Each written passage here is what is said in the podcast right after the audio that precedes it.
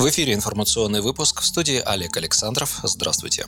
Владимир Путин прокомментировал субботние протесты в России. Все люди имеют право выражать свою точку зрения в тех рамках, которые предусмотрены законом. Все, что выходит за его рамки, не просто контрпродуктивно, а опасно, считает глава государства. В истории нашей страны мы не раз сталкивались с ситуацией, когда она выходила далеко за рамки закона и приводила к такой раскачке общества и государства, от которой страдали не только те, кто раскачивает, но и те люди, которые к этому не имели никакого отношения, сказал президент России. Несанкционированные акции в поддержку дважды осужденного блогера Алексея Навального, прошедшие 23 января в десятках российских городов, собрали наибольшее число участников в Петербурге и Москве. При этом общественные наблюдатели отметили довольно корректные действия силовиков, которые в подавляющем большинстве эпизодов шли на применение спецсредств только в случае провокаций. Общее количество участников акции в нашей стране оценивается примерно в 110 тысяч человек. Было задержано правоохранителями 3711 протестующих в 115 городах страны. Об этом сообщает проект ОВД-Инфо. Оценивая события выходных, в Совете Федерации заявили о грубом вмешательстве в дела нашей страны. Посольство США заранее опубликовало маршруты митингов. То есть считается, что действия их участников координировались с Западом с целью разжигания протестов.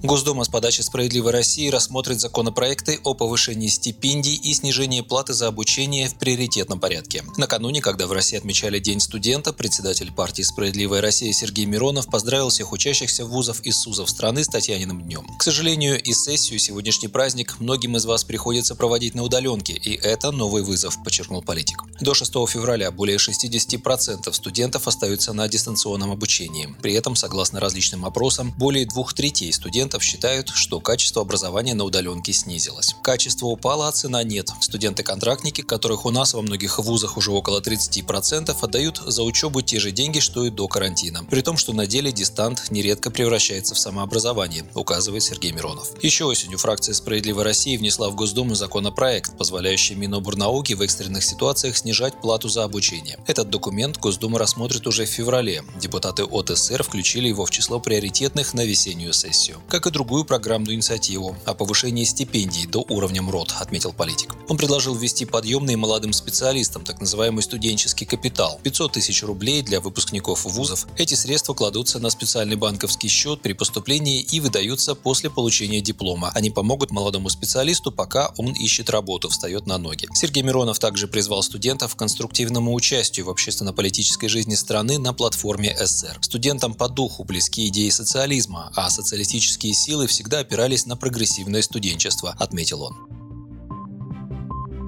В Счетной палате спрогнозировали возможный дефицит продуктов в нашей стране. Возможной причиной назвали введенное властями регулирование цен. Напомним, в конце прошлого года был введен механизм сдерживания цен на базовые продукты питания – сахар, хлеб и подсолнечное масло. Однако, если крупные производители откажутся продавать товары по фиксированным ценам, то покупатели могут столкнуться с нехваткой продуктов, считает в Счетной палате. Существует и вероятность того, что спрос на товары со сниженными ценами будет очень высок, что также спровоцирует их недостаток. Чтобы справиться с ним, торговые сети будут поднимать стоимость вопреки указаниям правительства страны. Есть риск и того, что после отмены ограничений цены на основные товары быстро начнут расти, отметили аналитики. На выросшие цены на сахар уже пожаловались кондитеры. Они столкнулись с тем, что производители не готовы продавать им продукцию по фиксированной цене в 36 рублей за килограмм. В январе производители сладостей смогли купить сахар по цене от 39 до 44 рублей за килограмм.